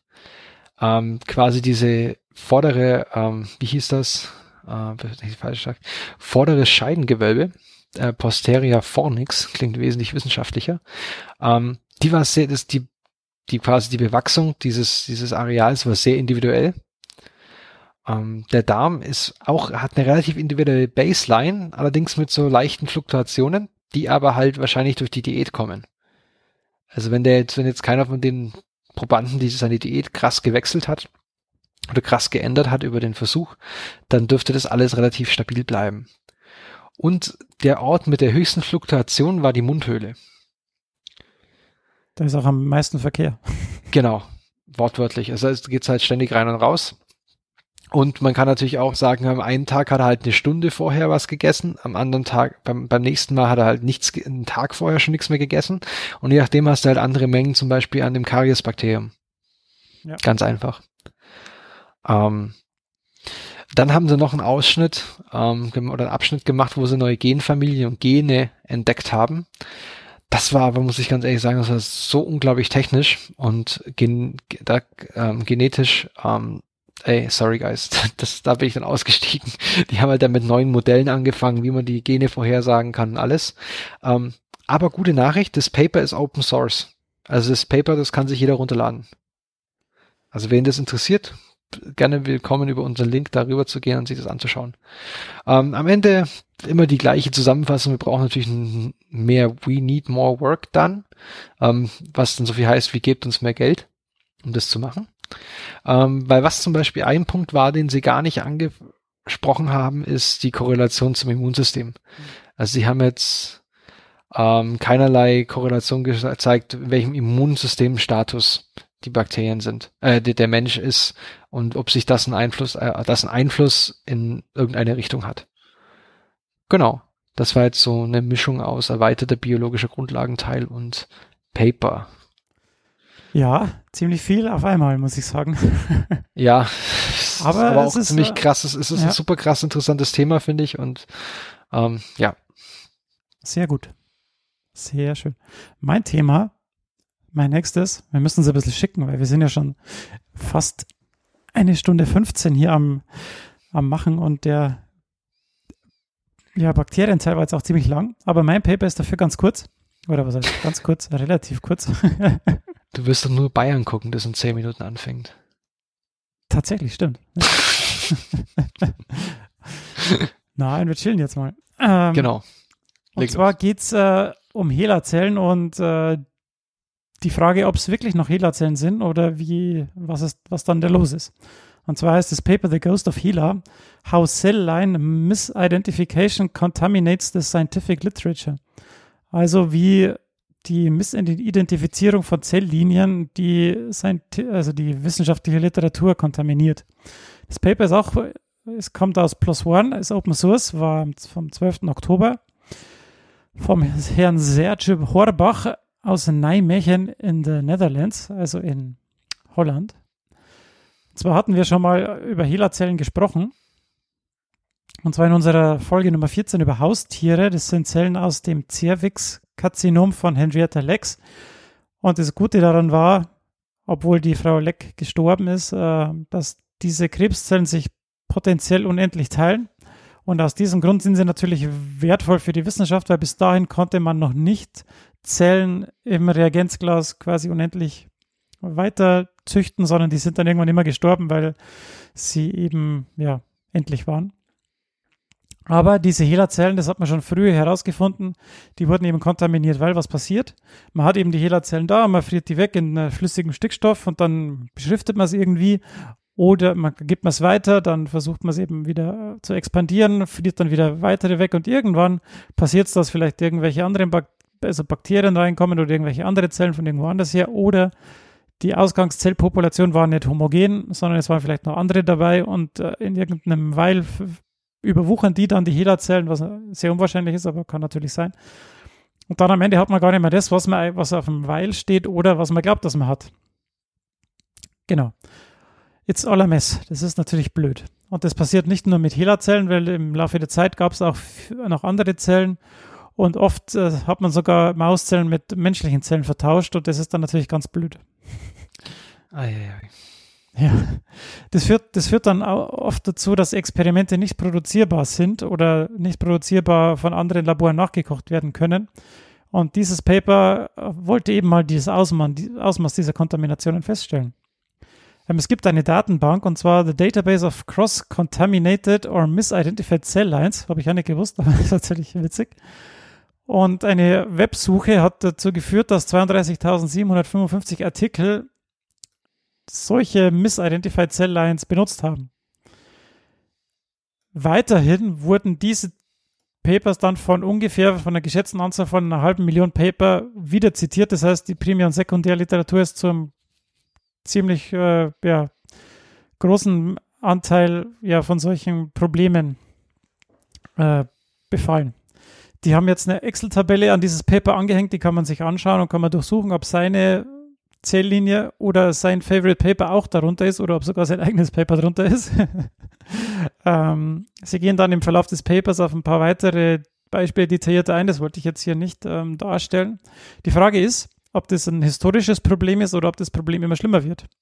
Und es scheint immer schlimmer zu werden. Die haben dann die Figur, die haben eine Figur in dem äh, Paper, ähm, die das schön zeigt, dass um circa 1990 die Anzahl rapide ansteigt und seither eben auf so einem hohen Niveau immer ähm, ja, sich hält. Es gab drei Zeitpunkte in der Vergangenheit, wo das Problem an die Oberfläche kam. Also es gab in den 1960ern schon Berichte, dass HeLa-Zellen gar keine HeLa-Zellen mehr sind.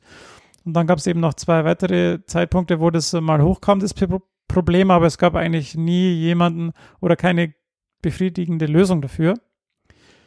Die Frage ist dann auch, ist es ein Problem, das irgendwie an der Peripherie der Wissenschaft dahin dümpelt, also in aufstrebenden Märkten irgendwo, in, also in äh, Ländern, wo eben der wissenschaftliche Standard nicht so groß ist und wo deshalb die Kontaminationen eher wahrscheinlich sind?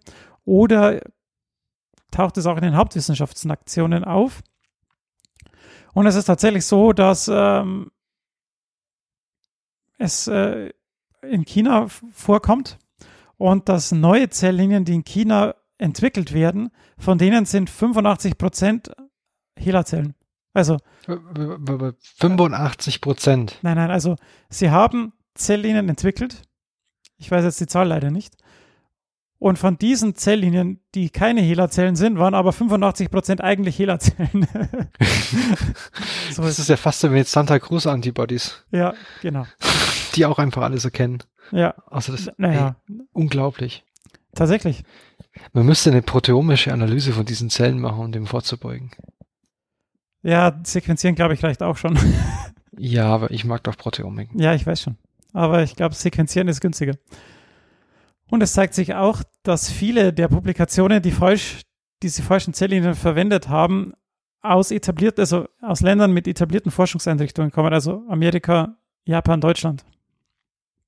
Und die meisten Publikationen kommen natürlich auch aus dem Feld der Onkologie, Vermutlich wegen der HeLa-Zellen oder wahrscheinlich wegen den Mhm. HeLa-Zellen. Genau. Ähm, sind das absolute Zahlen oder sind das in Relation zur Feldgröße? Ich meine, Ja. natürlich Onkologie ist das in größte Feld. Relation, In Relation Okay. zur Feldgröße.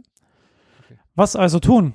Also oft, die, das Paper sagt, man muss Credit den Wissenschaftlern geben, also nicht Credit, aber man kann den Wissenschaftlern das oft nicht vorwerfen, weil sie es einfach nicht besser wussten und das nicht bösartig gemacht haben, sondern sie haben halt einfach, das meine, wie ist es? Man kriegt halt vom Kollegen eine Zelllinie und dann vertraut man dem schon, dass es die richtige ist. Also, ja. Ja. Aber auf der anderen Seite muss man einfach schauen, mit was man arbeitet und man muss halt dann auch Tests machen. Ne? Man muss halt, die Frage ist halt, wie, wie weitgehend diese Tests dann sein müssen. Aber man soll halt schon, man muss sich halt schon vergewissern, dass man mit dem Richtigen arbeitet. Also man muss halt die richtige Schraube auch nehmen, um das Auto zusammenzuschrauben.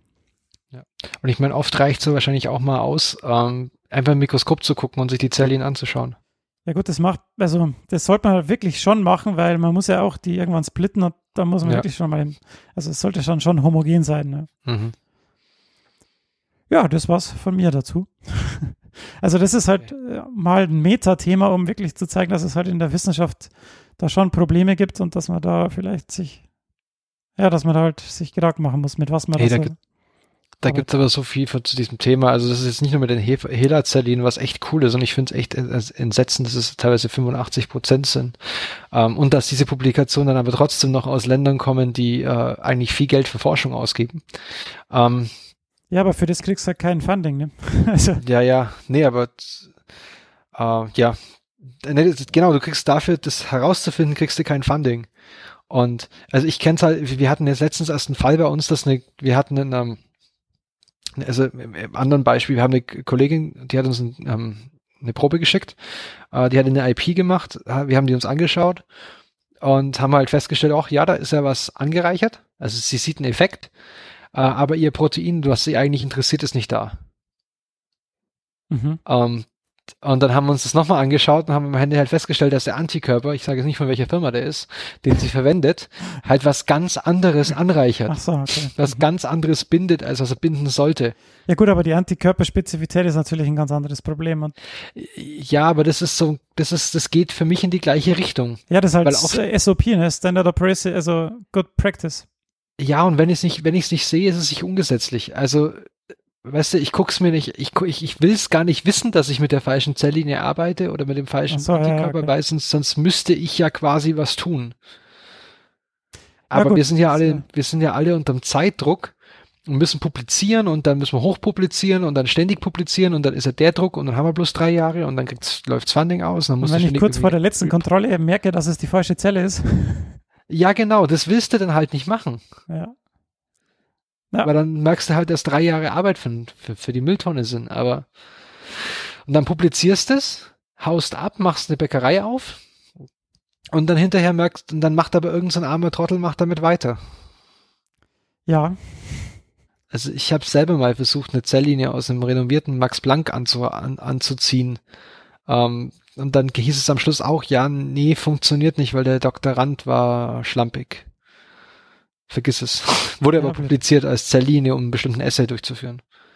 Ach. Also es, der hat da übrigens auch eine, der hat da dann wirklich eine Bäckerei aufgemacht. Deswegen, oh, das war super. Oder war es eine Kaffeerösterei? Nee, Kaffeerösterei war ein anderer. Ähm, egal. Ähm, die werden auf jeden Fall nie den Nobelpreis bekommen. Ich habe die exzellent. Brücke gebaut. Sehr schön. Aber wenn man sagt, ist es auch blöd, dass man die Brücke gebaut hat. Naja. Nobelpreisträger. Genau. Ähm, zum, und zwar dieses Mal der Herr Adolf Windaus. Nicht Windhaus, sondern Windaus. Der gute Mann wurde am ersten Weihnachtsfeiertag 1876 in Berlin geboren, also 25. Dezember, und ist dann am 9. Juni 59 in Göttingen verstorben. Er war Sohn eines Textilfabrikants, also kam aus wohlhabenden Hause, studierte zunächst Medizin ab 25 1895 in Berlin, äh, hat sich dann aber nach dem Physikum 97 der Chemie in Freiburg zugewandt. Schöne Grüße nach Freiburg. Ähm, ich mache das echt nicht absichtlich, ja. Die kommen halt alle aus der Ecke. Äh, 1899 ähm, war er dann in Freiburg und hat da promoviert und zwar über neue Beiträge zur Kenntnis der Digitalstoff, digital, digitales Stoffsynthese oder digitale Stoffe. Okay. Danach war er Mitarbeiter von Emil Fischer, den kennen wir ja auch noch. Ähm, wurde 1901, wechselte er dann wiederum nach Freis Freiburg zurück, nicht nach Freiburg, äh, nach Freising, sondern nach Freiburg, ähm, wo er dann 1903 mit seiner Arbeit über Cholesterin habilitierte. Er hat 1906 dann, war er noch Professor in Freiburg, ist dann nach Innsbruck, war da noch bis 1915 am Lehrstuhl für angewandte medizinische Chemie und danach ging er als Nachfolger von Otto Wallach, der den Nobelpreis 1910 erhalten hatte, ähm, nach Göttingen. Und da war er dann am Schluss bis 44, bis zu seiner Emeritierung am Lehrstuhl für Chemie. Seine Forschungsschwerpunkte waren, war die Chemie der Steroide. Und es gelang eben Windaus zu zeigen, dass es eine Verwandtschaft gibt zwischen Cholesterin und der Gallensäure. Und wie man ja heute weiß, die gibt's ja wirklich. Ähm, und erklärte die chemische Struktur verschiedener Vitamine der B-Klassen oder des B-Komplexes und der D-Gruppe aus. Unter anderem war, er, war es ihm möglich zu zeigen, dass Vitamin D aus Ergosterol unter dem Einfluss von UV-Licht hergestellt wird. Also diese Vitamin D und Lichtabhängigkeit, dass man oft im Winter in die Sonne gehen soll, weil sonst kriegt man kein Vitamin D. Ähm, und dann hat er noch den Zusammenhang zwischen ähm, Ergosterol und einer bestimmten ähm, Knochenschwächekrankheit hergestellt und die konnte dann eben mit Vitamin D und Ergosterol-Therapie behandelt werden. Und das ähm, Vitamin D, dass er synthetisiert, also dadurch, dass er die Struktur aufgeklärt hatte, war es natürlich dann auch möglich, das zu synthetisieren. Und darauf haben sich dann gleich mal die Pharmaunternehmen Merck und Bayer haben sich darauf gestützt und haben das dann gleich mal vermarktet. Und er hat jetzt eben ähm, den Nobelpreis im Jahr 1928 eben erhalten. Und zwar für seinen Beitrag zur Strukturaufklärung des Vitamin Ds und der chemischen Struktur. Ähm, genau, also für diese Arbeiten quasi hat er den Nobelpreis erhalten und für das Ergosterol und für diese, den Zusammenhang zwischen der Knochenschwächekrankheit. Genau. Ähm, weitere Preisträger vom Jahr 1928 also waren im Friedensnobelpreis, den gab's nicht. Ähm, Physik war es Owen Willens Richardson, ein Brite, für den glühelektrischen Effekt. Dann Physiologie und Medizin war der Franzose Charles Nicole über seine Arbeiten über das Fleckfieber. Und die Literaturnobelpreis hat die v Frau Sigrid Undset aus Norwegen erhalten. Genau, also nächstes Mal, wenn ihr in die Sonne geht und aktiv Vitamin D synthetisiert aus Alkosterol, denkt ihr an den Adolf Otto Reinhold Windhaus. Windaus. Sehr schön. Genau. Läuft. Zum Schluss noch, genau. Sehr schön. Das war doch wieder eine schöne, schöne, ja, der war, aber es ist echt witzig, dass die da alle irgendwie in diesen Clustern sich gesammelt haben. Göttingen, Freiburg und Heidelberg war irgendwie alles so ein ja, Berlin. Aber da war es halt das Geld wahrscheinlich. Ja. Das ist halt immer. Ja. ja. Und auch Thema, thematisch. Ich muss mir das nochmal in einer ruhigen Minute mal anschauen. Ich finde, es ist halt ganz interessant, wie thematisch wir halt sind. Auch jetzt in der Medizin und in der, in der Biochemie, ähm, wie, wie thematisch einheitlich doch diese Nobelpreise sind. Also so im Großen und Ganzen. Mhm. Ja klar, weil da wurde halt, damals wurde halt noch alles äh, da im Zusammenhang mit dem Körper entdeckt. Also genau. wie das funktioniert alles. Ja. Gut. Genau. Falls ihr was über die aktuellen Nobelpreisträger wissen wollt, verweisen wir auf unsere letzte Folge, Shameless Self-Plug, ähm, wo wir über die aktuellen Nobelpreisträger geredet haben. Chemie und Medizin. Äh, zur Genau. Physik bitte zu den Kollegen von Methodisch Inkorrekt. Ja, da haben wir uns nicht erdreistet, und, uns darüber auszulassen. Nee. Was ich noch sagen wollte, ist äh, ein dickes Dank an alle, die, die unseren Amazon-Link, äh, Affiliate-Link benutzt haben. Da kam die letzten Wochen wieder ein bisschen was rein. Vielen Dank dafür. Danke, danke. Ist ein, ist ist nicht nur der Günther? Nee, auch die Birgit. Sehr gut. nee, aber äh, danke, danke dafür, dass ihr es benutzt. Und wir haben jetzt auch die Möglichkeit, uns über Patreon zu unterstützen. Also wer das machen will, kann da auf unsere Seite gehen. Da ist in der rechten, in der Seite ähm, die Möglichkeit, uns zu unterstützen. Aber kein Zwang, wenn ihr das mögt, gerne. Wir machen aber auch so weiter. Wir trinken sonst ein Fall. Bier auf euch. genau, wenn euch sonst gefällt, was äh, gefällt, was ihr hört, dann empfehlt uns gerne weiter, folgt uns auf Twitter oder auf Facebook. Auf Twitter haben wir jetzt auch uns immer angewöhnt, äh, in der Woche vorher das Thema anzukündigen und dann zu fragen, ob es Fragen gibt. Und das Genau, hat ja bisher, auch, das, das glaube ich, äh, ja, gibt einen Mehrwert für die, für das Thema, weil wir da vielleicht auf Fragen kommen, die wir so, oder Perspektiven kommen, die wir vielleicht so gar nicht in Betracht gezogen hätten. Da muss ich jetzt ein, gleich, ich, weil wir haben ja, also ich, ich, ich sehe gerade, wir haben eine Frage vergessen. Tatsache, Genau, vom Sustikel. Sastikel, Der ja. hat gefragt, äh, Bakterium und Resistenz und Antibiotika und so und multiresistente Bakterien. Ah, Aber ja. da muss ich sagen, der gute Mann, also es ist nicht so, dass wir, ich, ich weiß es auch, warum ich sie vergessen habe, weil ich habe nicht ignoriert, aber unsere nächste Folge wird sich aller Voraussicht nach mit diesem Thema Antibiotikum beschäftigen, oder? Ja, wenn unser Gast Zeit hat, Der hat Zeit zu haben. der hat Zeit zu haben. Ähm, genau, also da bitte nicht jetzt böse sein, dass wir es gar nicht erwähnt haben, aber das ist, ähm, wir werden da auf jeden Fall drauf eingehen nächstes Mal in aller Ausführlichkeit. Genau. Das ist der Plan. Genau. Und dann? Bleibt uns nur noch das Zitat übrig, oder? Genau. Und zwar dieses Mal, ich habe bei, bei ähm, wir haben es ja vorhin schon erwähnt, die Kollegen von Methodisch Inkorrekt. Und die, da war, ähm, die waren auf der Frankfurter Buchmesse und da haben sie einen Flyer gefunden von Elsevier, also diesem Verlag. Und da haben, steht halt drauf, warum, also die, die, die Mission, die Mission des, ähm, ähm, des Verlages, warum sie das machen, was sie tun. Und die sind sehr bescheiden. Und ich glaube, da kann ich mich auch anschließen, weil du und ich, ich spreche jetzt auch in deinem Namen, ähm, wir tun, wir machen das, was wir tun, diesen Podcast und Elsevier druckt ähm, Bücher und Zeitschriften for the benefit of humanity.